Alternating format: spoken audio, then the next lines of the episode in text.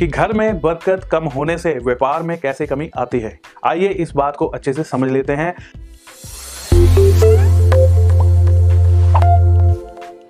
और मैं एक चीज़ और बता दूं व्यापारियों को कि व्यापार के लिए हमने ऑलरेडी बहुत सारी वीडियोस बना रखी हैं, पूरी सीरीज़ बना रखी हैं। उसका लिंक जो है आई बटन में आपको मिल जाएगा, नीचे डिस्क्रिप्शन बॉक्स में भी व्यापार ना चलने के ऊपर और अलग अलग जो रीज़न्स हैं उसके लिए हमने उपाय दे रखे हैं।